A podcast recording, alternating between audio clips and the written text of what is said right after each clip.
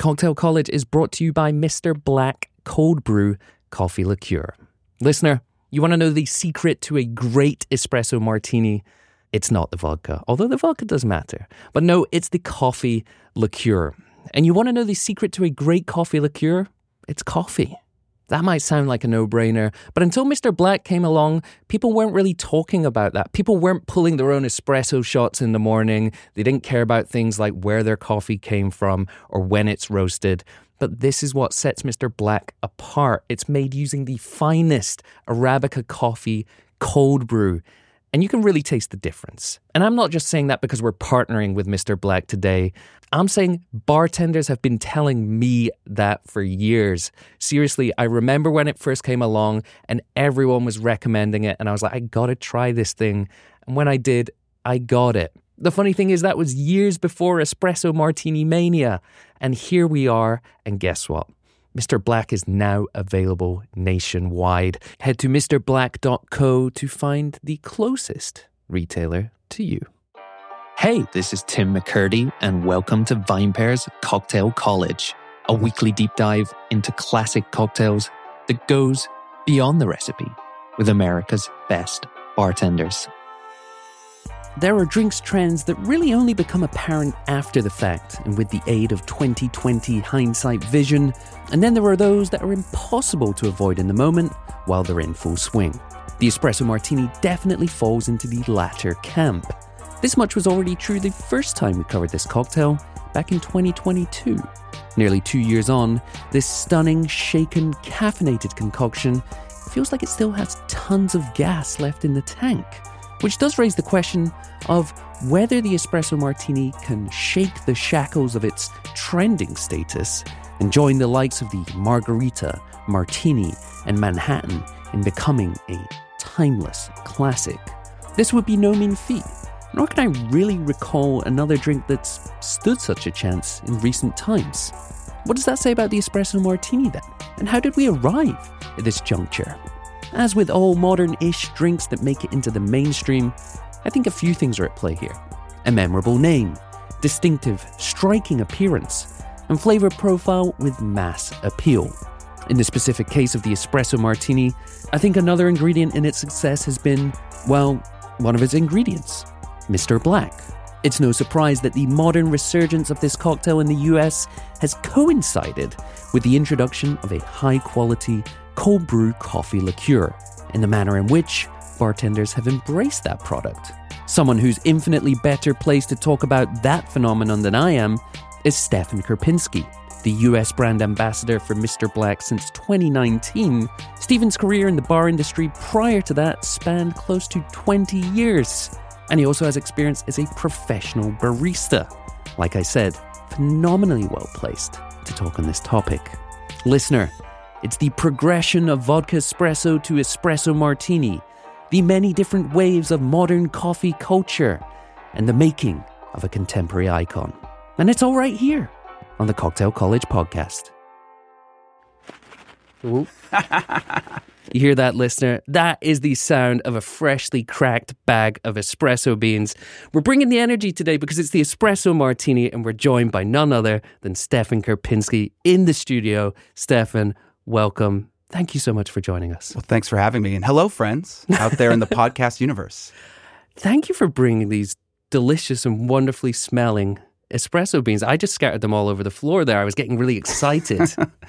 Which is all right. I mean, really, there's no wrong way to do it. The as as you're staying caffeinated. We're staying caffeinated. Yeah. We established that before we went on air. The studio's smelling great with that. There's a lot of energy, which is apt for the cocktail. Before we get ahead of ourselves, though, I want to slow things down just a little bit. I've, I've got a book here, old fashioned, and I want to run a quote for us real quick because, you know, we like to give our listeners a lot of gifts here at Cocktail College, and we like to spread knowledge. We also like to dispel myths. And I want to share something here today that I think is going to blow some people's minds that are familiar with this cocktail and maybe think they're familiar with the story. So please bear with me on this one, Stephen. The book is Dick Tales uh, the author is Dick Bradsell. The I'm man sure himself. Exactly, yep. the man, the legend. And we're going to get into all of this, but I was flicking through this recently and came across this, and I, I, I kind of wanted to share this moment with everyone. So this is the moment. There I was working away in the busy Soho brasserie, Dick writes in handwriting here. It's a copy of his actual handwritten notes. Coffee grounds leaking into my ice well when a young woman asked, Can you give me a drink that will wake me up? Then fuck me up. Who was she? I have no idea, Dick writes. I was told an American model by a friend, Keir McLeod. I truly don't know, but that was the inspiration for this drink. What a legend. Incredible bartender, incredible legacy. But the, that, that two, three sentences there dispel the long running myth that the quote there is out there. Everyone knows the quote. Yeah.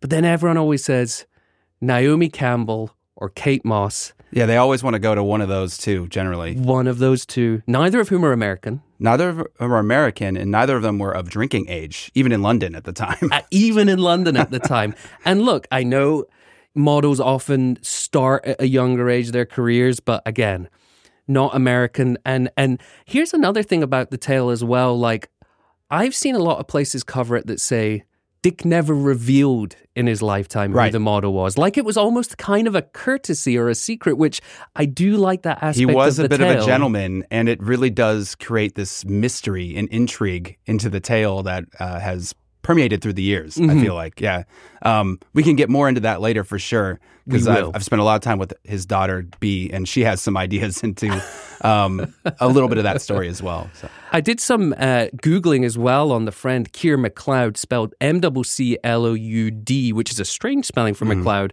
Um, Dick might have gotten it wrong. Couldn't find anything. So if any of the listeners there have any leads on that, would be fascinated to know more. Don't know whether that was someone involved in the bar industry or not. Um, that was just a little teaser of where we're going to go. But I, I want to bring it. us back to the present. Stephen, tell me about the espresso martini craze. It's real. It's massive. It's happening. It's happening. Yeah, it's it's wild, right? And I've been making espresso martinis for over tw- you know about 25 years now. Um, back in my early earliest days of bartending, um, that drink was a lot different than it is today. Um, but man, is it having a moment in the states? It's always been a thing, obviously in London, and it really had a had a huge run in Australia. Still is, you know, such a coffee obsessed nation, right? Um, and it, it's just something that has just finally caught on like wildfire here in New York and throughout the rest of the U.S., which I think is really special. Mm-hmm. And something that I think through our travels with Mr. Black from Australia to you know Asia to Europe and here in the U.S., something we noticed as a through line is that wherever people were drinking great coffee, they were drinking espresso martinis and loving them. So mm-hmm. it was just a matter of time for Americans to really get on the band with with the you know really delicious coffee that's out there in the universe and roasting it a bit more intentionally and brewing it more intentionally. And as we saw those trend lines go through, obviously here on the East Coast and on the West Coast with all the great coffee out there. Um, and heading inwards into the middle of the country, just seeing this cocktail take fire, which is just exciting. Yeah, it, it's so exciting. And I'm keen to get your take as well. You know, working with the brand, honestly, being the best person the best placed person to talk about this craze, especially here in the US, right? right? Which is very different, like you say, from um, you know the UK and London or Australia as well, where they have different coffee cultures. And this drink, yeah, anecdotally for me, feels like it's it never really went out of fashion in those places. Yeah. Here in the US, though, it might be hard for you to answer this because you are so involved with the brand. So a lot of your work, I would imagine, would have been around this cocktail. But for me, it feels like this drink really took off mid slash post pandemic. I think maybe it was happening a little bit before. And I really don't have any answers as to why that is. Of course, it's a great drink, sure. but you know, yourself having worked in the industry for a long time, like a great drink and even a great name doesn't make a famous cocktail. Right. And I have a lot I have a lot of opinions on this. Um, I think I'm uniquely situated, right, to have 100%. seen it from a, ton, ton of different angles. I will tell you that I think that is pretty much the right timing, you know, coming out of COVID. And a lot of the, the reasons why we're kind of assuming that the drink took off is that people needed a little extra to get them back into conversations into the public and mm-hmm. you know getting out of their homes and getting out of their you know work from home clothes right and i think having a little bit of a little jolt with an espresso martini or two in between as a transition between work and play really did help people with social anxiety. But I, I will tell you, like pre pandemic, there was a little bit going on. Dante here was making a really delicious, very fluffy espresso martini. Shout out to the Dante friends. I mean, they really, mm-hmm. really do a great job.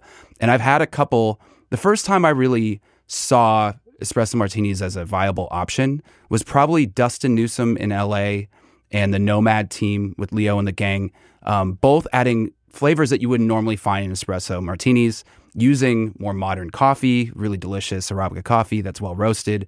Um, and then both of those recipes that I tried actually around the same time, 2018, 2019, had a little bit of aquavit in them, which I think was just like, uh, you know, I, have been drinking coffee all my life, and I just think I took the flavor profile being so complex and amazing for granted. And the more I had cocktails with coffee and, and non traditional ingredients that would be mixed with coffee, it just really set off some beautiful, you know, parts of my palate in really lovely ways. So both those cocktails really got me inspired, and that was right around the time I met Tom with Mr. Black, uh, and we started bringing Mr. Black to the U.S. So I think all those things started setting the groundwork, mm-hmm. right, for the espresso martini to come back, and then through the power of people looking for a way to get back out after the pandemic, and also some really savvy marketing by the Mr. Black, you know, the whole legend team with Mr. Black that I got the opportunity to work with um, during the pandemic and through it we did a lot of targeted ads. I don't know if anybody yeah. saw, um, and a lot of just speaking about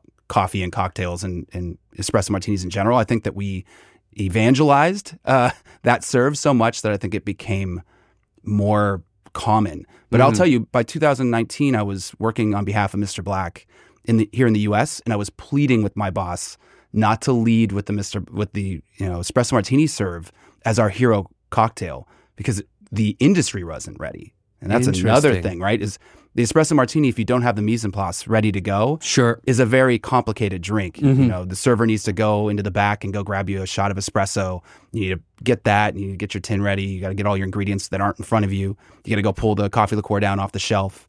Um, so it slows your your whole process down in the well. Um, and it wasn't. It was only when consumers and guests started walking in asking for them with such regularity that bartenders and bars had to come up with solutions to mm-hmm. the you know the, the problem of how do we make these things quick that the espresso martini really took off and it was right around you know right after the pandemic 2020 2021 where uh, the, all that groundwork was in place yeah. for this cocktail just to soar mm-hmm.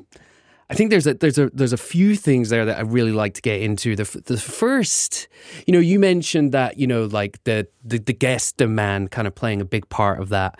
Um, there's a phrase we use in the UK, uh, so I, will get, I'll allow us to use it here because of the ties here, right? There's a phrase we use in the UK referring specifically to cricket and wickets, and we say one brings three, right? So like you get one batsman out, you might get three in a row. Hmm. Uh, it's like a momentum thing, right? Yeah, uh, and that might be completely lost on all our American listeners. I'm sorry about that. Well, the cricket thing up. is sorry, that went right over my head, but I do understand the idea, well, the logic behind it. Exactly, and I think that the espresso martini is one of those cocktails. Right. One goes out in the room.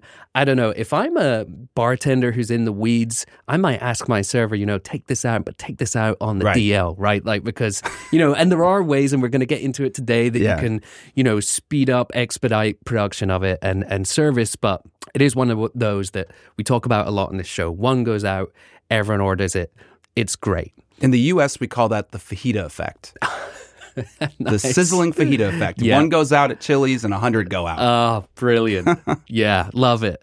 Um, the other thing that I was thinking about when you were speaking too, you spoke about 2018, 2019. Mm-hmm that really is about the time, I'd say maybe closer to 2019 or late 2018, when just being in this industry, but as a journalist and as predominantly a writer at the time rather than an editor now, going to bars, speaking with bartenders. And Mr. Black just came up in all kinds of different ways, whether it was in interviews for products, you know, that they were recommending that maybe people hadn't heard of at the time, or sit up at the bar, hey, have you tried this thing? It's cool, it's new. So the bartender buy-in and this is you know this is not because we're you know we're doing an episode together here. I sure. I, I probably mentioned this in the last version of the recording that or the previous version of this episode that we did. Maybe i didn't but so the bartender buy-in there clearly sounds like it was there from day one and i want us to i want to bring us back to that point. Mm-hmm. but before we do we teased it at the beginning. We're not afraid to jump around here. I hope the listeners are keeping up with us here. We're caffeinated but let's go back to the origins we spoke about the tale a little bit, but maybe if you can give us a bit more context for who Dick Bradsell is, Sure. where he is at the time, and the evolution of this drink as well. Yeah, it has a really fascinating story, and I didn't even know it. You know, even reading Dick's book a long time ago. You know, such a legend, right? Not only do, does he have the espresso martini under his name, but he has the Bramble, the Russian mm-hmm. Spring Punch. I mean, these are this is back in the day when if you put something in a in a cocktail glass, it most more than likely made you famous, right? if you were doing anything interesting at the time. Yeah. I think setting the scene for people is think about what it must have looked like drinking culture in, in the mid 80s in London, right? Uh, it was still very socially normal for, you know, men to drink beer, pints, and maybe some whiskey. Women, you know, drank more in the afternoon, sherry, wine, maybe a, a gin cocktail of some sort. Uh, but it was still very like cut right down the line, right? It's it's a big tea drinking nation. We all know that. It's uh, less of a cocktail, more of a beer. You know, like pints of, of beer was is really the thing. Like bitter, extra special bitter. Those are all things that are synonymous, especially at that time. You drink in a pub, you drink at a country club, you don't drink at a cocktail bar. Um, so setting that scene to think about how this cocktail, this iconic cocktail, came from that world is really special, right?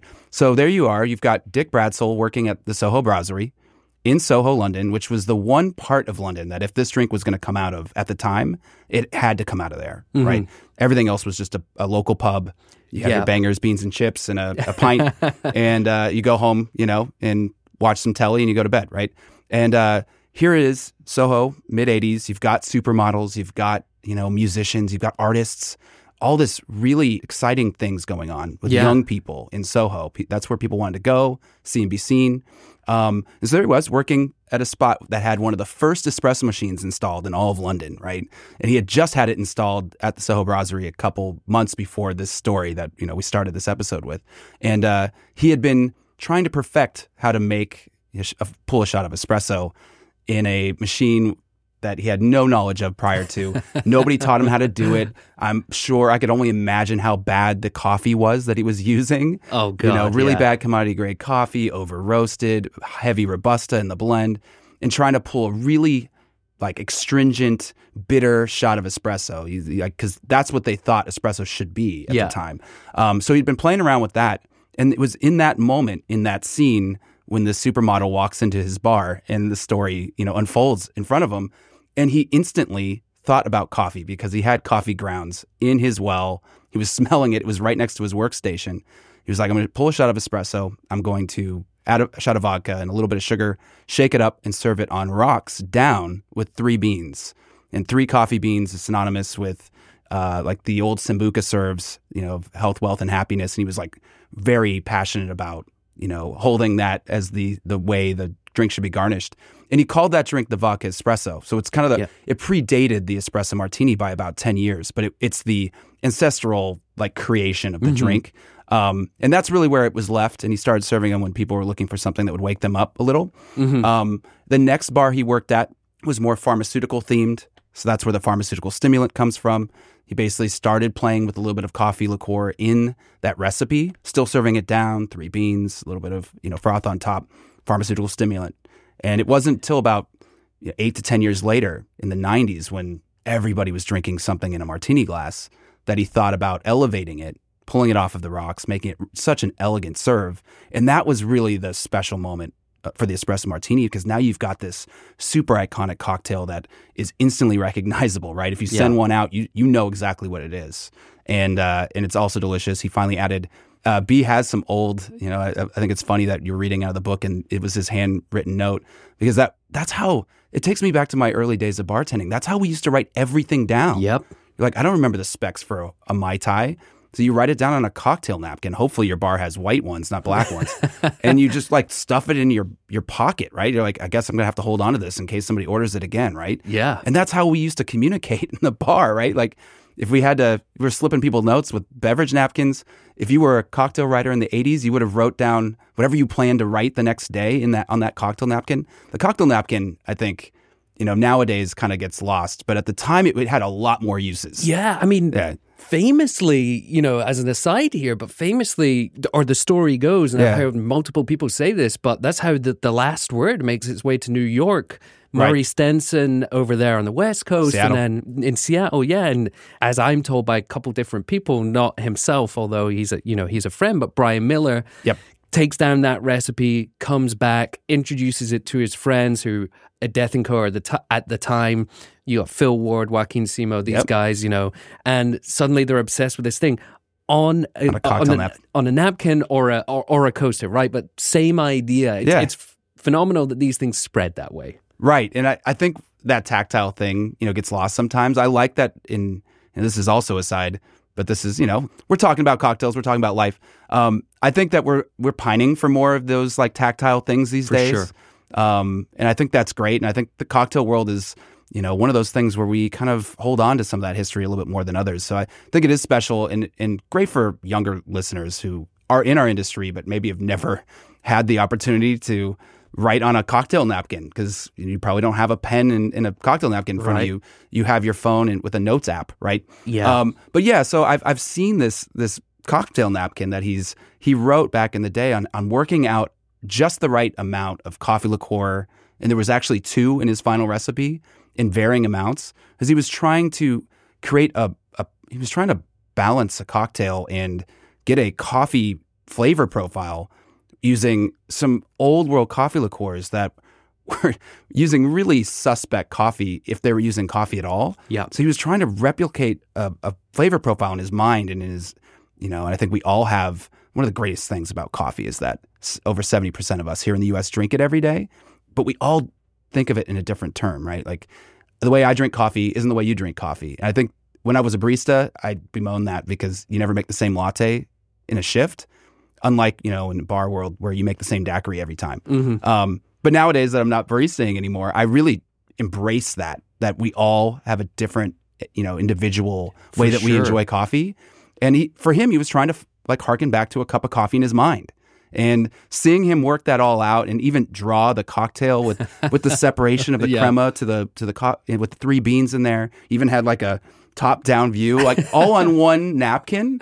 Um, I'll have to like Bea should really like put that up on her Instagram account or something because I really feel like people, if they saw that, would have a better connection with him now that we've lost him. You know, um, it would be really great to have that. You know, more people to see it. Mhm. But it, it really is fascinating that that was kind of what he was going for, and that was the espresso martini, and that's where it was, and that's you know it was the number you know number one, number two, all the way to number five cocktail in London ever since. It's never gone away, and at some point it made it to Australia. Surprise, surprise, because Australians have a love affair of coffee. That's you know th- there's nobody else in, Where, the, did- in the where- world. where does that come from, by the way? well, it's not because they grow great coffee. Exactly. Because it doesn't grow Yeah. in the you know the only area of Australia that's in the coffee belt is literally badlands. Like you could not survive there, let alone a let alone a tropical tree, right? Right. Like tropical plant. Um, you know, I think it has a lot to do with the same reason why we drink coffee here in the U.S. Right? It was kind of a no offense, but kind of a uh, you know a middle finger to the crown. Yeah. Right. At some point, uh, we got pretty upset with some taxation, um, and it wasn't on tea. It was Yeah. most likely on alcohol, but we're not throwing alcohol into the Yeah. Boston Harbor. Luckily, y'all taxed tea next, and that was easier to throw over. Um, but that was our moment. And the moment for Australia actually happened a lot later. Mm-hmm. Obviously, the the continent started a little later than us.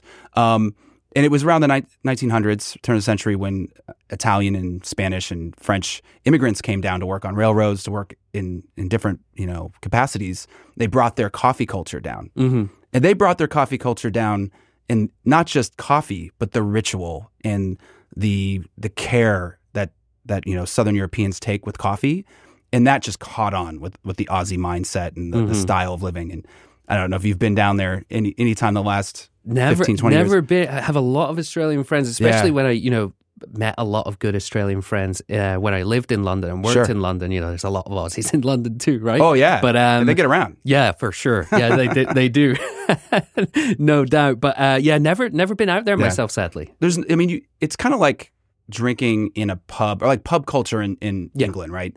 Where you have you can have breakfast in a pub and then you go to work and then you like go have lunch at a pub and you go back to work and then you have like an afternoon meeting at the pub and then you go back to work and then you have a happy hour at the pub, dinner at a pub, and go to bed. Like that's kind of the the coffee culture there is you have a cup of coffee on your way to work. You get to the office, you grab your your office mates, and you go downstairs to, for another coffee and discuss what's going on that day. Then you go back up and you come back down for a little pastry, and then you go back. Like y your time spent in the cafe every day is like almost, if not more than it's spent your at, at your desk. I That's feel like wild. it's just so ingrained in the culture, and it and it's so advanced. It's incredible to see because I mean I, I brought you some really delicious coffee that's roasted here in New York, uh, really great Colombian coffee, um, and the roaster here does really amazing things with coffee. Um, but I think people just take it for granted here in the U.S. for the most part. They, you know, especially here in Midtown, they probably make five pour overs a day, right? Of like really high end single, you know, single origin coffee. More than likely, they're making espresso drinks with milk, getting people in and out. But in Australia, you got these menus that look like wine lists with vintages. No. and it's insane. Like there's a, there's a couple that come to mind that are just they're flash freezing all their coffee right after it's roasted, so it's at its peakest moment. You can just pick it out off of a lineup and be like, I will have the 2014 No. Chinese coffee that's been flash frozen sitting there. You know, first off, Chinese coffee is pretty rare anyway. So like that one like poked out to me. I was like, I need to try that, right? And and then they pull out like a little vial that's been frozen and they just they grind it on the spot. They they brew it. It's that's the level of detail and care that they put into their coffee. Wow. So it makes sense that over the years, the espresso martini was like held, you know, at, at a high level by the Aussies, and it was really, you know, with the bringing Mr. Black here to the states and better coffee. A lot of those better coffee shops here in New York and, and on the West Coast are Aussie owned. So like they really did have a huge hand in this, a lot more than Tom just coming out, Tom Baker, our, our founder, uh, coming out to New York in 2017, you know, with with a couple of bottles of Mr. Black and you know renting a really dingy Airbnb out in you know Red Hook or something, you know, and, and evangelizing on his own, right? I, I think Aussies have a bigger hand in in just how this cocktail was able to survive kind of the dark ages Yeah. until it got to its moment here in the U.S. That's really it's really fascinating to hear that, and it, you know, I I- knew of the Aussies' reputation for being such great coffee lovers, but didn't realize quite to that level. And it does make me really more interested to go out there and check that Yeah. out more because that's the kind of thing I can geek out over. It's it's interesting as well that you know we talked about that espresso machine basically being the first that Dick had ever come across himself. Um, really interesting too that the neighborhood he was in, Soho, like as you mentioned, artists there, music. It's also the red light district. It's also the, the the gay district as well. Where you have a lot of the gay clubs. Especially back then, it was the only neighborhood where anything was going on. Exactly. And then I want to say almost exactly around this time because I come from a restaurant background. Then it also becomes this Italian hub too. A lot of Italian chefs, as we start caring more, or first start thinking about things like Michelin stars in the UK, Italian chefs looking to make a name for themselves come over, and kind of Soho becomes this hub too for them. Yeah, so it culinary. Yeah, exactly. So it's interesting that that was right on the cusp of that. Um, again, this is anecdotal, and I didn't grow up in London. I grew up in a much smaller city, but we talk about the different waves of coffee culture, and you know, I'm going to age myself here. I'll say that, you know, I, I was a young teenager 20, 21 years ago, 22 years ago, right? Um, and around that time, it was very exciting for us in our town that a Starbucks opened. Right.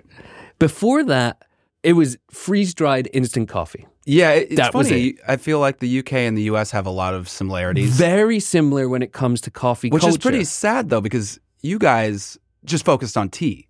Yeah. We were just happily drinking Folgers crystals. Yeah. Like that was the only thing that existed until around the time you're talking when Yeah. Starbucks brought like cafe culture from Southern Europe Exactly. to the US and to the UK around that same time. And look, you know, we can look back at that now as we're in the, you know, the third wave. As Right. you know, are we still in the third wave? Are we getting I close mean, to the fourth wave? I don't know.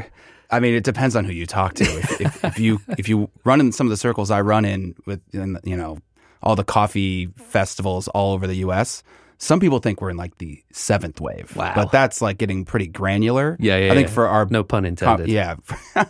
Gran, granular, yeah. Um, but for our discussion here with a bunch of bartenders Yeah, probably yeah. listening in, I think that's I think that we can still suffice that most of the country is in the third wave. Yeah. We're so we're mainly in the third wave. Great. Um, I think we need to look back and take our hats off, though, to that second wave, to Starbucks. I mean, forget the unions, forget everything that's going on now, forget franchises and capitalism or whatever. You know, uh, I, those are not things that I want to get into. But it did a lot for coffee culture. You know, the fact that that spread even across the Atlantic and it, I, am telling you, like in our city, became a thing. We were Yeah. excited to go to Starbucks. Like that would be your plan. It wasn't a part of your day. It was like I'm going to go to Starbucks today, and I like looking at that time period because then it brings us back to Mr. Black here because there's a couple of coffee liqueurs at that time still knocking around one, two, maybe three legacy brands max that everyone's using. They're balanced in a way. They're they're sweet drinks, right? Correct. They have coffee flavor rather than they taste like coffee, right? Right. And maybe importantly as well, they have a good big body. They have texture. Sure. Yeah. From all the Brix. Exactly Yeah. from the sugar and all and of some the, some of the parts per million of coffee or whatever exactly whatever So it that- is. Yeah. the flavor. So you have that, and that seems fine for then. But then, really, we move into the third wave. We start caring more about coffee. Mhm. We start thinking about things like when was something roasted? Where did it come from? We start embracing, and I don't know when that happened here, but I had never come across a cold brew coffee till I moved to the US in 2017. That's pretty early for a cold brew coffee here in the U.S. too. I feel Yeah. like it really. It was probably around then. It was probably, yeah. Yeah. And, and and that was here in New York, but again, that was early. And so then you have all of these factors coming together, and then suddenly Mr. Black comes along, cold brew coffee liqueur, and just at the perfect time because I would imagine that bartenders and people that care about drinks, people that intellectualize drinks and food, they start to be like, well, I care about every ingredient. This is cold brewed. Tell me about it. Tell me what's different. I can taste the difference. So that's why I want to hear from you now, Stephen. What makes a cold brew coffee liqueur different? What does the process look like? What's the outcome? Obviously, Right. better. I, I'm going to say better here for the both of us. Hey, thank you. Appreciate that. But yeah, Yeah, I mean, I think if you look at the coffee drinking culture in the US and the UK and cocktail culture, they kind of follow a pretty similar trajectory, right? yeah, Mid century, it was all about speed and how, you know, cheaply you can do something, right, to maximize profits or it, very commodity driven, right? In coffee world, that was your Folgers crystals, your instant coffee, right? You can instantly have gratification of really bad coffee, or you can make a whole lot of it and hold it on a hot burner, right? That's coffee mid century. Um, cocktails mid century, kind of same thing. It was just had you know easy in, easy out, not really using quality ingredients. Um, and that's where all the old world coffee liqueurs come from. They're stuck in in that generation, that mid mid century generation, like post war. Um, how do we do things that are shelf stable? yeah, um, and not thinking about the raw ingredient much, right? Even though it says it on the on the labels. And then when you get into you know the explosion of the the cocktail movement is right around the time Starbucks really was on every block, early two thousands. Now all of a sudden we're thinking about going back into some of the old traditional things, and a lot of it's performative. Uh, in the cocktail world, I think it was a little bit more intentional. You know, Yeah. trying to harken back hundred years of of cocktail history in you know a couple of years, which was a, a really exciting time for a lot of us that were involved in that era. Um, and coffee kind of followed suit, but the coffee liqueurs were stuck in the 40s, 50s, 60s, 70s. Um, the sour mix period, if we will, right? Right, Like that's a good mix. Yeah, exactly. That's what we're talking about here, like quick solutions, right, right. Yeah, but shelf stable forever. forever. yeah, Yeah, forever. convenient. um, and I think there was a, s- a small moment here in the U.S. with people who really cared about the stuff they were using, where we didn't have we had a, we had a question and we didn't have an answer for it. We were looking for something better with coffee in our in our bars because coffee was is always in bars. It's been in bars since bars existed, right? As like the first thing you do when you get into a bar is you make some coffee because it's going to be a long shift. You should probably have some coffee, right? It's the For real sure. MVP. Um, and then you ice your wells down, open up the doors, and, and you know turn the turn the music on. Um, but uh, yeah, so I mean, coffee's always been around, but it's been bad, you know. Like so, I think a few of us were starting to make our own. We would go to our local coffee roaster, coffee shop, and try a hand at making coffee syrups or Mhm. coffee infusions or whatever, and playing around with better coffee because there was no solution for it.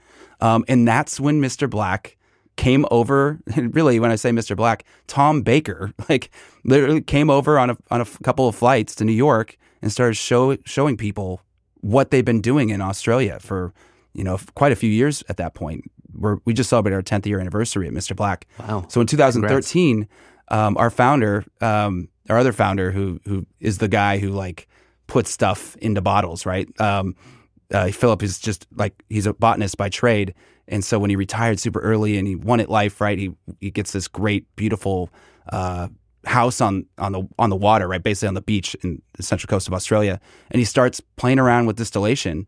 Um, he's putting plants in bottles, so he's like, obviously coffee was going to get there, right? It's a botanical. It's this really incredible thing that Aussies love. And so he finally was like, what if I put real coffee in a coffee liqueur? What would that taste like? Surprise, delicious, right? Um, and we got a little bit of money to be like, hey, go to the US and, you know, see pitch this. And Tom was able to very quickly get some bartenders to get behind it because we, I think a few of us were really looking for a solution. And what a brilliant thing. I mean, if you're to try to win out there in the universe, especially in our universe, find the nichiest thing that doesn't have an answer, right? Like we didn't have an answer for coffee behind the bar. Coffee is really delicious when mixed with alcohol. And lo and behold, Mr. Black is really delicious, right? And the reason for it is that we have complete control of the coffee through its whole process. We call it from, you know, basically from bean to bottle, right? So Mm-hmm. we're sourcing, we're we're working with people to help source really delicious coffees, paying you know top dollar for some of the best coffees in the world from Colombia and Ethiopia and bringing them to the central coast of Australia and utilizing all that love for coffee that Aussies have um, and it's taken 10 years but we've really perfected the roasting of our coffees for Mr. Black blending them to make just a really delicious like coffee house blend that's really round and luxurious and just reminds you of a great cup of coffee right and then we use this cold brew process and I think once again, it was a solution to a problem of how do we get that, all that really beautiful flavor into the bottle and not have it just instantly degrade on you, right? At some point, it's going to come in contact with light, and at some point, it's going to come in contact with oxygen, and those things are going to degrade coffee super quick. Interesting. Like if you think about how long a shot of espresso lasts before it's just super bitter and undrinkable, Yeah. it's a matter of minutes, right? As soon as the crema dissipates, you're pretty much done. Like Mm-hmm. you're not going to have an enjoyable experience. Even like a percolated cup of coffee, a, Yeah. a, you know, a, a pour over, what have you, has a 5, 10, 15 minute lifespan, and then it's no longer as tasty. Versus, Versus cold brew, where you're not adding any extra heat to the process. You've already infused a lot of heat into, you know, using the roasting process to, you know, caramelize all those aminos and sugars that are stored in the beans.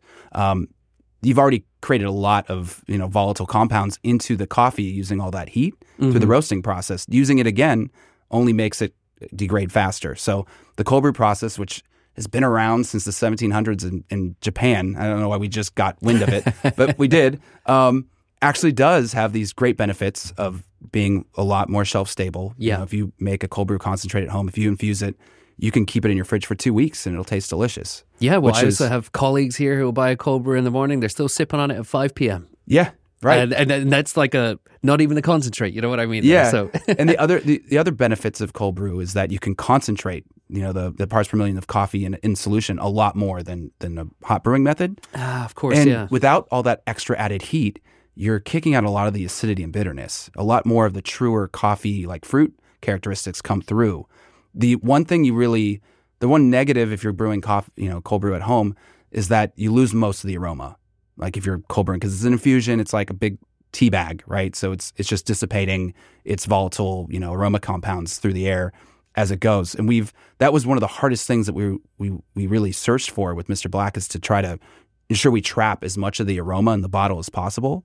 And we've had to learn ways to do that, you know, that are, Are those natural. proprietary? Are those are those, are those top relatively, secret? Or but- the, can you give us an idea? I can give you some hints, right? The, the the moment where this happened, where the most of those volatile aroma compounds dissipate, is when you grind coffee because you're grinding coffee.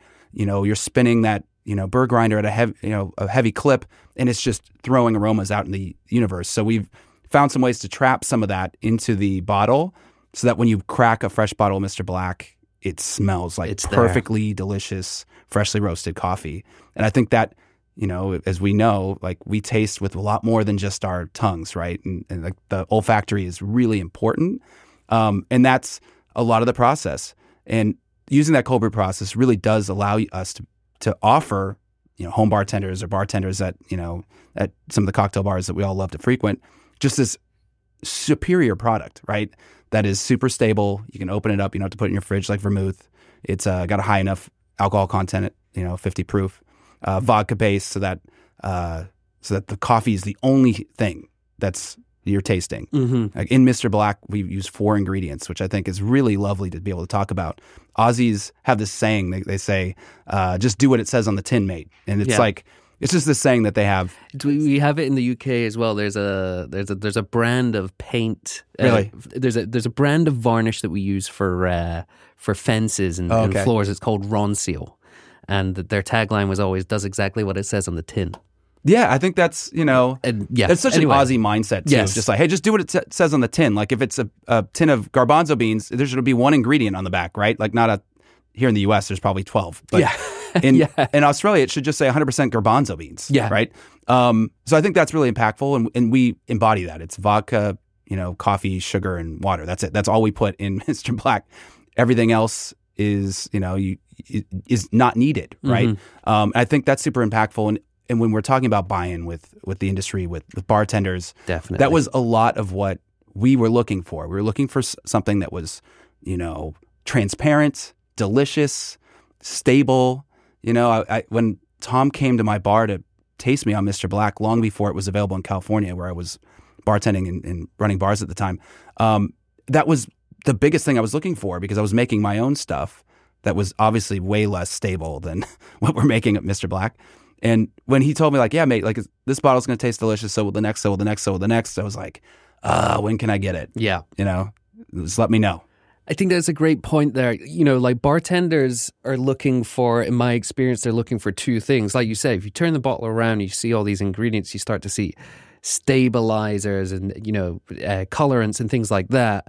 Then immediately bartenders are going to think, okay, how can I do this but naturally? Right. And then from there, the question becomes okay, if there's a product that's available that is natural, is it going to be cheaper or more consistent or of the same quality that I can do? And if you can hit at least two, if not all three of those, then the bartender is going to buy it. Why? Why wouldn't you? Right. You want And I think we. I think we, we, you know, not we re- reminded people that there was a niche that needed filling because I mm-hmm. think for the longest time, what my job was just evangelizing for the the existence of coffee liqueur in the universe because a lot of people Yeah. was like, we don't need it. You know, we can make something closer to a, a vodka espresso and kick that ingredient out and save some money. But if you've ever had a vodka espresso, it has no body. It's really thin. And the power of, of having something like Mr. Black is it holds in this lovely way on your palate the flavor of the coffee, the the you know alcohol from the vodka, the sugar, all those things together in this really lovely way, and it helps in- ensure that there's a ton of parts per million of coffee protein in the drink, so you have this beautiful stable foam, right? Mhm. Um, and that's the other thing I think is, you know, when you're making espresso martinis, you know, they used to be when I first started bartending, and I'll date myself. They used to be like a chocolate martini. Nobody had a recipe, so and Yeah. no bar had a standard for it, and nobody had a napkin laying around, right? Unless you made one for a guest and you went off shift, and you're like, oh, they might order a second. Here's how I made it, right? So that way, at least for that day, there was some consistency, because we all know in our industry, in the in the out in the you know bar and hospitality industry, the the worst thing you can do is not be consistent, because then people can pick you apart, right? Um, yeah, so we would like scramble, and every drink was different. So I think getting back to Dick's recipe and and really having a standardized way of doing it in your bar for your bar is super impactful and important, and it helps you know separate you from everybody else, whether you're using house made ingredients or not. hmm You mentioned earlier that the connection between taste and smell, and that, that you drink with both of them.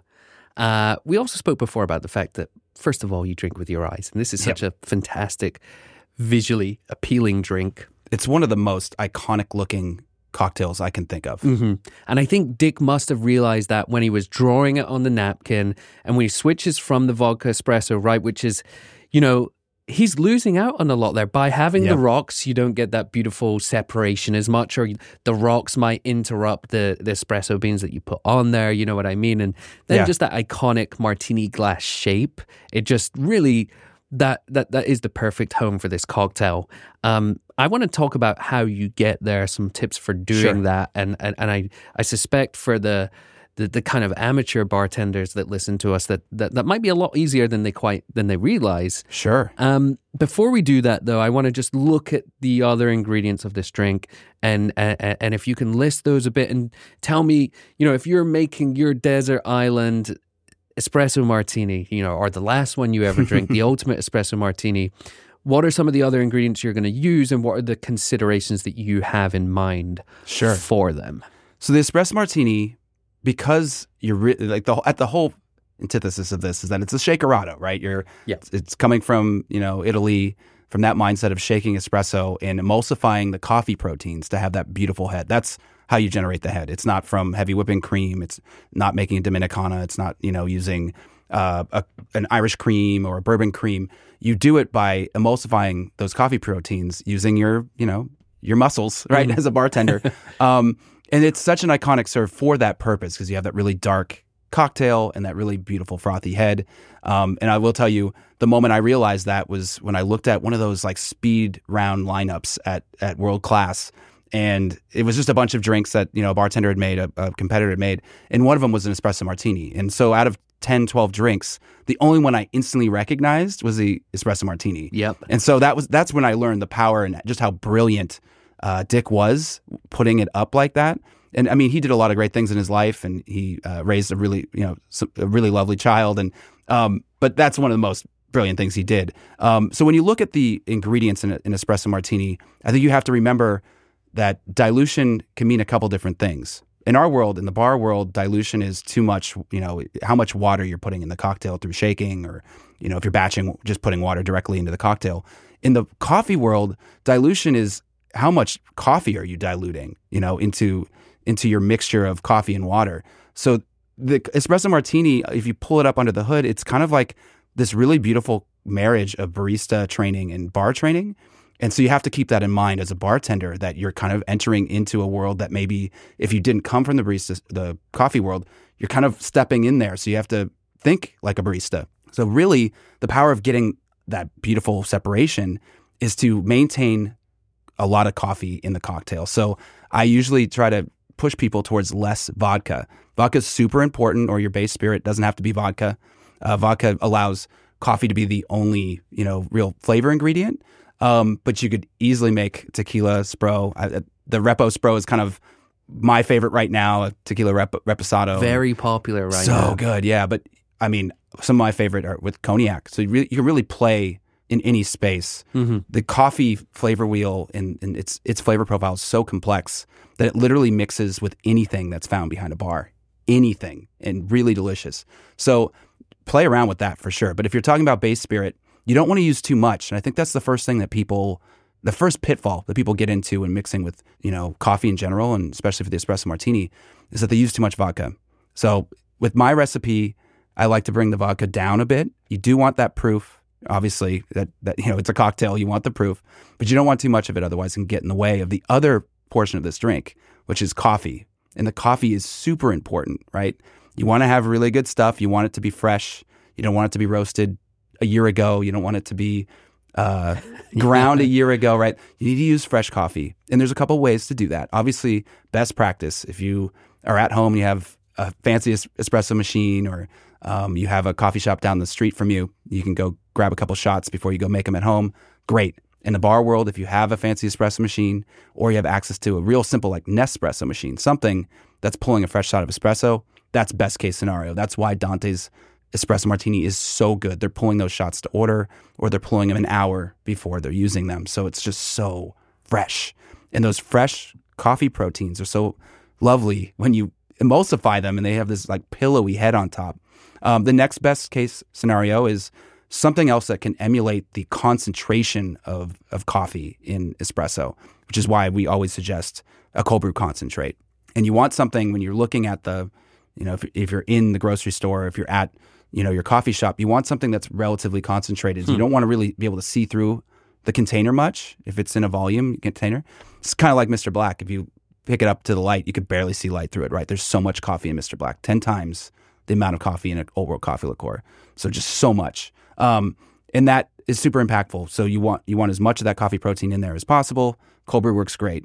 If you don't have that, like obviously you kind of start going into a world of you're going to either have to change the spec a lot or shake harder and just ho- hope for the best, right?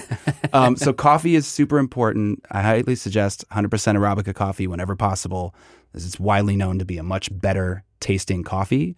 Uh, if you have a, a, blend of Robusta and, and Arabica, it tends to have to be over roasted because most Robusta coffees are overly bitter and woody. And the intent with the over roasting is to try to roast out some of the you know the imperfections and huh. the off notes of the coffee. Now, I'm not saying that all robusta coffee is terrible. There are some really great uh, single origins and, and, great coffees from Vietnam and, and, a lot of other great coffee growing regions. But just for the sake of this argument, look for Arabica coffee whenever possible, and something to a light to medium roast mm-hmm. is usually what you're looking for. So those are kind of that, and then you know obviously water. So you want to filtered water, good ice cubes, whatever you've got. Um, and that's kind of the basis of the drink. My favorite recipe. It'll sound weird when you know we're talking in terms of, of bartenders and how we're used to building drinks, mm-hmm. but it's almost like flipping the spec. Like mm-hmm. an ounce and a half or 45 mils of, of Mr. Black is what I suggest as you're holding all that coffee in there. About an ounce of vodka, your favorite base spirit, you, you name it, it's going to be delicious. 30 mils. Um, about the same, about an ounce, 30 mils of, of either fresh espresso or cold brew concentrate if you have a fresh shot of espresso, I, I don't even, if it's really fresh, I just pulled it. I just put it right into the cocktail shaker.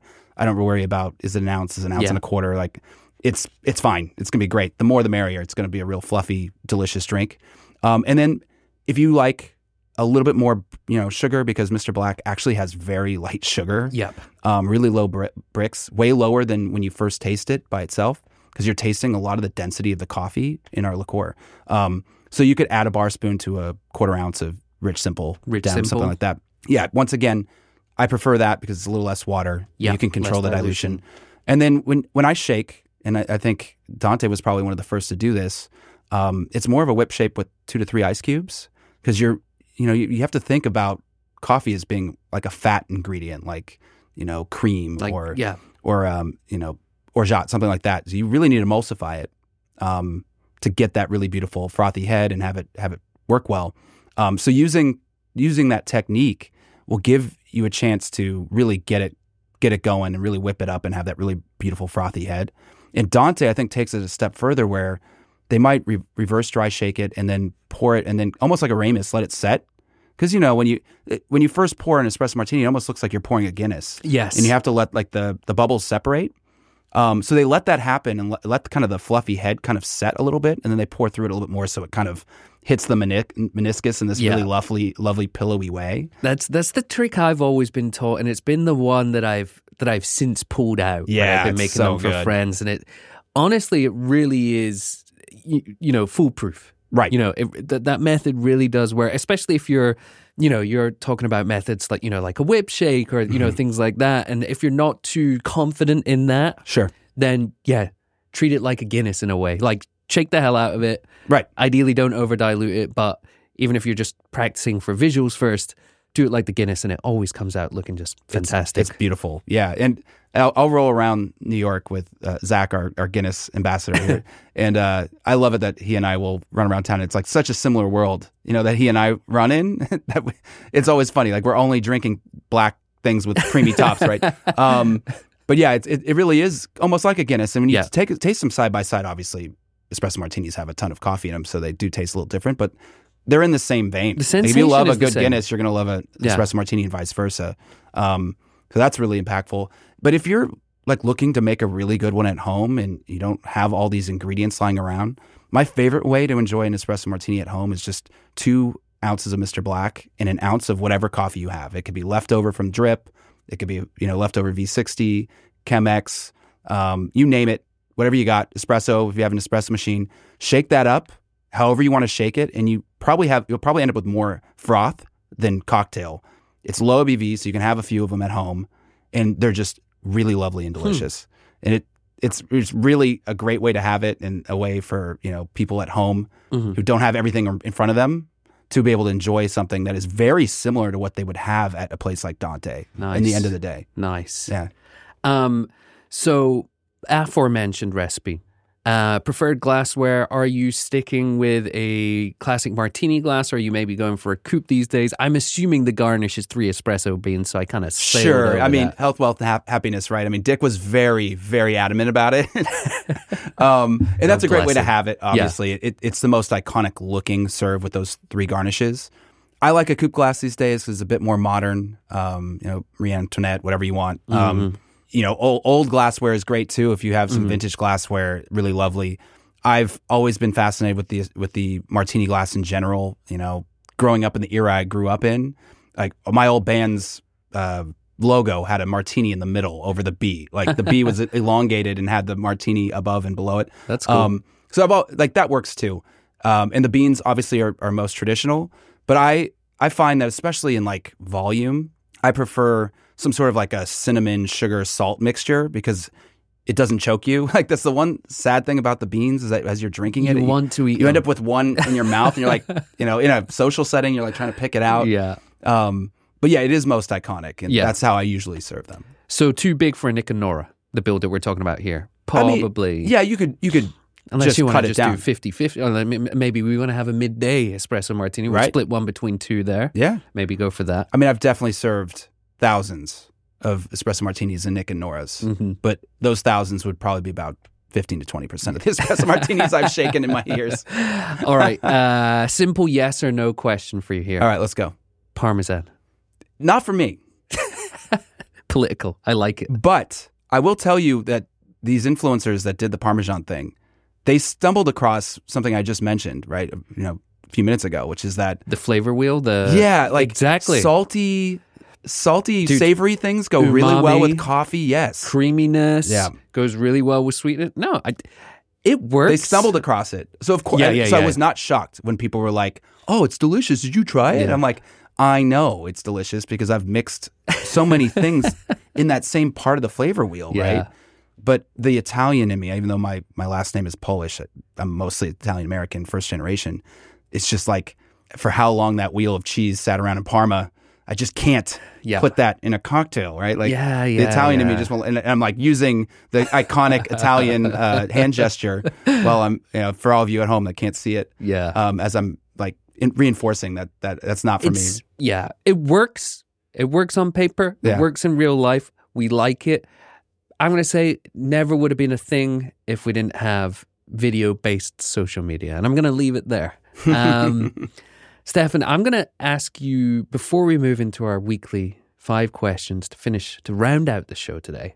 Yeah. Um, I'm sure you have plenty more thoughts on the espresso martini, but I'm going to nail you down to one. Any one final thought about the espresso martini, the conversation we've had today that we might not have brought up? Man, we like really went through most of the espresso martini. It's just the, the dissipation of the coffee aromas into the air here. You know, we're Yeah. just, you know, Listen, I'll tell you. Uh, this is what I've learned about the espresso martini: is it hits people in a a part of of their like subconscious that love language comes out when they talk about the espresso martini, because there's the, it pretty much takes them to their favorite cup of coffee, and it, I think it all goes back to that like what is the real MVP? Like here in the U.S., it's coffee, and whether you think about it or not, and most people don't know how coffee gets from this beautiful, lovely tropical fruit that we call cherries you know, in, in, in very remote regions of the world to this dark, roasty, toasty, bitter cup that we have every day. Like most people don't think of that, they will be transported to their favorite cup of coffee when they have a proper espresso martini. And it just hits them in a, in a spot that I think a lot of people almost take, you know, might, might take for granted, but when they have a good one, they're just blown away. And I think that has a lot to do beyond the fact that the cocktail is so iconic. People know what they're going to have if they have a good espresso martini, and it's going to really hit them in some really lovely places. Mm-hmm. Yeah, coffee should be celebrated. It's a magical thing. I think just hearing you talk about that, I, I think for me, and again, I'm I'm putting myself on the spot here, but I think that coffee might be the only, and I'm going to say food stuff here, comestible. Mm-hmm. Okay, we drink it, we ingest it. great word, know, but great word. Yeah, the only one that exists that, regardless of whether you love, hate, or are indifferent to the taste of it, I guarantee you love the smell of it. hundred percent. It's It's- Is there anything else out there? Maybe chocolate. There's a lot of crossover there sure. too. oh, right? But- we but- could have a yeah, whole yeah, yeah, deep dive into that. that episode upcoming. Yeah. Yeah, good garnish as well. By the way, I'm just pulling out my imaginary. I'm just miming the uh, the grating effect here in the it. studio. Um, well, folks, listen, we're going to do it. We are going to head into the final section of the show. Stephen, had some time to prepare. Uh, that is a spoiler alert for the for the listeners. There, we do allow you to listen to them. But listen, the show's out there. You could you could listen to other episodes and you'd know the questions anyway. True. We're going to kick off with number one, as is customary.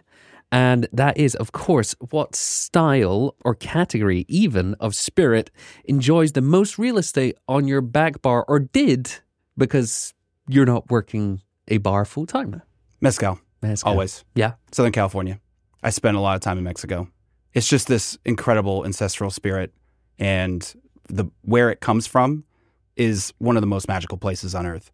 And it has a lot to do with the fact that some of the best coffee grown in the world is in the mountains just above where the agave grow. Mm-hmm. And you got sugar cane there as well, producing some fine rums. That's um, nah, And the people in the in the culinary culture down there is yeah, it it's it's beyond right. It's like way predates the Spanish settlements, and it's still very, very much ingrained, Mhm. and and all of that is Mhm. pulled into the bottles. yeah. Yeah, It's no phenomenal, phenomenal. We talk about culinary culture, you know, that's, you know, so much there. Um, question number two Which ingredient or tool do you believe to be the most undervalued in a bartender's arsenal? yeah. For this one, I would have to say your non-dominant hand. I think so many bartenders, if they're, if you're right-handed, you just bartend right-handed. If you're trying to make a career out of this, highly suggest using your non-dominant hand, learning it, and switching in mid-shift to take some pressure off of your shoulders, your back, your neck. You're going to thank me later. It might it might suck for a minute. like my, when my dad used to teach me and pr- impress this on me, it used to be a pain point for me. But I 20 plus years behind the stick, and I've had almost no injuries, no pain, and that is a large, large testament to using your non-dominant hand. And use two hands on your cocktail shaker, Mhm. please. Do yourself a favor. Extend your lifespan. I love that too as well because, you know, let's be honest. It's going to happen, or I knew this in the kitchen. It's going to come for you one time. You're going to cut your hand, or you might have an accident. You might sprain a wrist or whatever. You don't want to be missing out on a week's worth of shifts or whatever, you know, and then you're going to be forced to do it. So Yep. get ready. I love it. That is definitely 121 episodes in. that is definitely the first time we've had a non dominant hand. I love to see it. Uh, question number three What's the most important piece of advice you've received while working in this industry? Stay humble, be a good human, and be yourself. I think we can all get a little carried away sometimes. We're all here for the same reason to make memories, and we all do the same job all over the US. You know, I've been very lucky to be able to travel all over the place and meet a lot of people. And the ones that stick out with me are the ones that are just un- unapologetically them and just good humans. Fine words there, fine words. All right, penultimate question. If you could only visit one last bar in your life, hypothetical, real, or otherwise, what would it be? You know, I you did give me the questions before, and this was the hardest one. I didn't know how I was going to answer it, but I think at the end of the day, it has to be the one that brings you the most joy, and that usually is your local. And uh, up until very recently, my local was a bar in San Diego called the Turf Supper Club. A very special spot. I don't know if you've been. Um, Not yet. yeah, it's a for all intents and purposes, it's a dive bar uh, that also sells food that you have to cook yourself on a communal grill. So kind of like an old school supper club. So you can get they serve food up to one a.m. So if you're first cut, clean up your well, say goodbye to everybody, run to Turf Club, meet your friend, meet your mates there because And you buy buy weight, right? The meat. Am I making this up? Either someone has mentioned this on the show, or it might have been friend of the show, Erick Castro, who's also San Diego yeah, based Er- too. Erick and I are Erick yeah, probably put. Erick has probably told me about this one before. This is probably his too. I, I would presume because we've we've had many meal there together, and with especially with Patino. Um, but yeah, no, that's the spot. They, they they just have steak, and it's gone up in price in the 17 years that I've been going there. Right, like 500 percent. Right, and but we all still go. It used to be, you know, 17 years ago, you could get a baseball steak for 7.75 with a side, you know, and you cook it yourself at midnight, you know. Um, but yeah, that's the spot. It's it's very communal. You know everybody. It's almost like Cheers. If you if you spent any time in San Diego, the whole industry shows up there, um, right around you know last last call like ten from ten to midnight. You know that that area. uh, when they get off work to commiserate, have a steak, have a late night food, and uh, just hang out. As one does, just a late night steak. Some of the worst cocktails you ever have. but uh, beer in a shot kind of place. but honestly, my desert island bar. Yeah, love it. I got to get out there. Um, Stefan, final question for you here today. If you knew that the next cocktail you drank was going to be your last, what would you order or make? For me, it's always a Negroni. And it, you know, if I'm being honest these days, I have more coffee Negronis than you know just your run of the mill equal parts Negroni. Either or doesn't really matter. Something bitter stirred with just enough of that like pop of acidity that you get from the vermouth.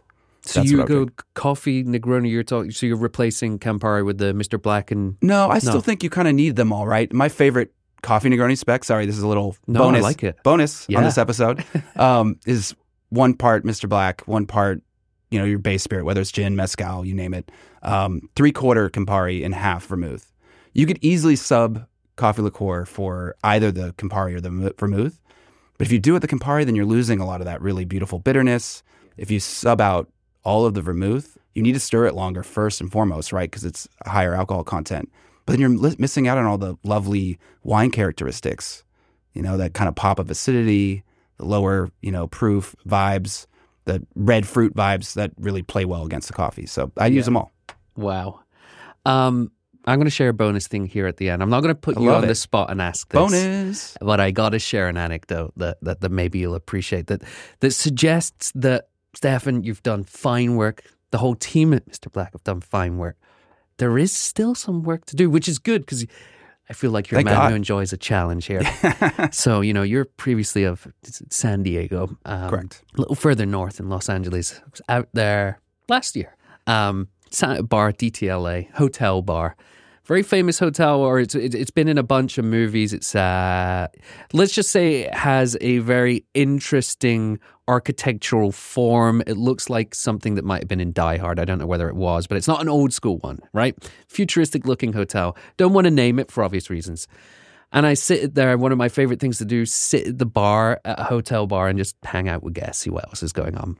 Um, this is my worst espresso martini I've ever seen in my Oh, man. life. We've all had them. There's a man next to me, a veteran. Uh, his name was John Gotti, actually. Wasn't the John Not Gotti. the one? Obviously. Uh. Uh, we got chatting anyway, you know, and he's like, you know what? I've been hearing about this espresso martini all the time. He's like, what's the fuss about? And I was like, it's a really popular drink, man. So he goes, I'm gonna, I'm gonna order one. I'm gonna try it. Orders an espresso martini from the bartender, and I'm watching the bartender because where this is a complete circle bar. From where I am, I can see him. He goes next to the uh, espresso machine. He's got one of those, you know, beakers of coffee that was probably pulled at the start of the shift. Uh, he goes, looks like one and a half, two ounces of that into the shaker, one and a half or two ounces of Irish coffee liqueur, ice, shakes it up about three or four times, then strains it into a room temperature or warm martini glass, goes Bummers. goes with the espresso, the, the espresso being garnished, hands it over, says to the man, enjoy. I don't want to say anything to the guy. so I'm just sat there nursing my own regular martini. He proceeds to drink two or three sips. He turns around to me, you know, we just met. He goes, Tim, you know what? I don't think I get it. I said, that, sir, that Mr. That Mr. Gotti is because you still have never tried an espresso martini. Right. And then we just parted ways and we left there. But some work still to be done, Well, that's good, right? Because which is uh, why we're here in the I'm not studio retired. today. Yeah.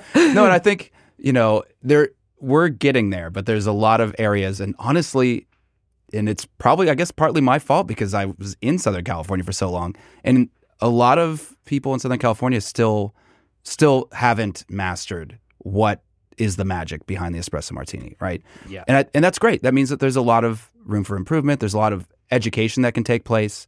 There's a lot of people who still make Sam Ross's Dominicana when people order an espresso martini, which is another really great drink, but it's not an espresso martini, right? It's a stirred down rum drink, although people sometimes use vodka when they're re- replacing an espresso martini with it, with a whipped cream float, right? And that's great, that's cool, but that's not the drink. Yeah. That's something else completely. Um, so there's a lot of work still to do, and I think that's great. But you guys are doing amazing work. And, and, and I think, you know, I'm, I'm going to pat myself on the back here and say we've added to it here today. Uh, Absolutely. listeners, Stefan and I, we're going to head out. We got some coffee to crush. You know, we got some errands to run. Um, you know, thank you for listening along with us. Just want to point out as well, if you guys aren't listening to some of the other fantastic podcasts in the VinePair network, we got the VinePair podcast twice a week, industry goings on, breaking everything down. We got Wine 101, the best wine education in the on the internet, bar none. And we got Tap Lines, which Tap Lines is kind of like the beer equivalent of Cocktail College, but it's not. It's a deep dive into history. It's a different guest every week. Listeners, if you're not familiar with them, check it out. But in the meantime, Stefan, thank you so much for joining us today. Thank you for the coffee. It's been a blast. I can't wait for the next one. This was great. Thanks for having me. And thanks, y'all. We'll see you out there on the trail. Fantastic. Cheers. Cheers. Thanks for listening to the Cocktail College podcast. If you enjoy listening to the show anywhere near as much as we enjoy making it, go ahead and hit subscribe and please leave a rating or review wherever you get your podcasts, whether that's Apple, Spotify, or Stitcher. And please tell your friends. Now for the credits. Cocktail College is recorded in New York City and produced by myself and Darby Cicci, who also composed our awesome theme music. Just give that a listen. I also want to give a huge shout out to everyone on the VinePair team, especially co founders Adam Teeter and Josh Malin, editor in chief Joanna Sciarrino, and art director Danielle Grinberg, who designed our killer logo. Finally, thank you, listener, for making it this far and for giving this whole thing a purpose. Until next time.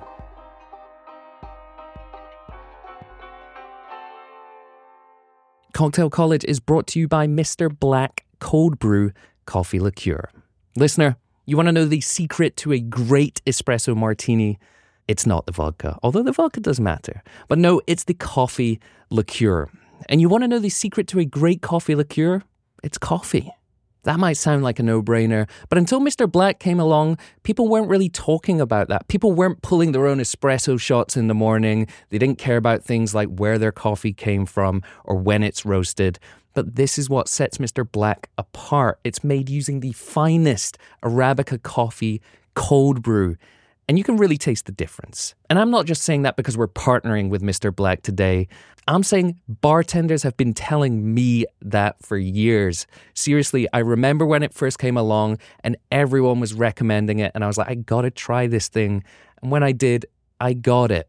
The funny thing is, that was years before Espresso Martini Mania. And here we are. And guess what? Mr. Black is now available nationwide. Head to MrBlack.co to find the closest retailer to you.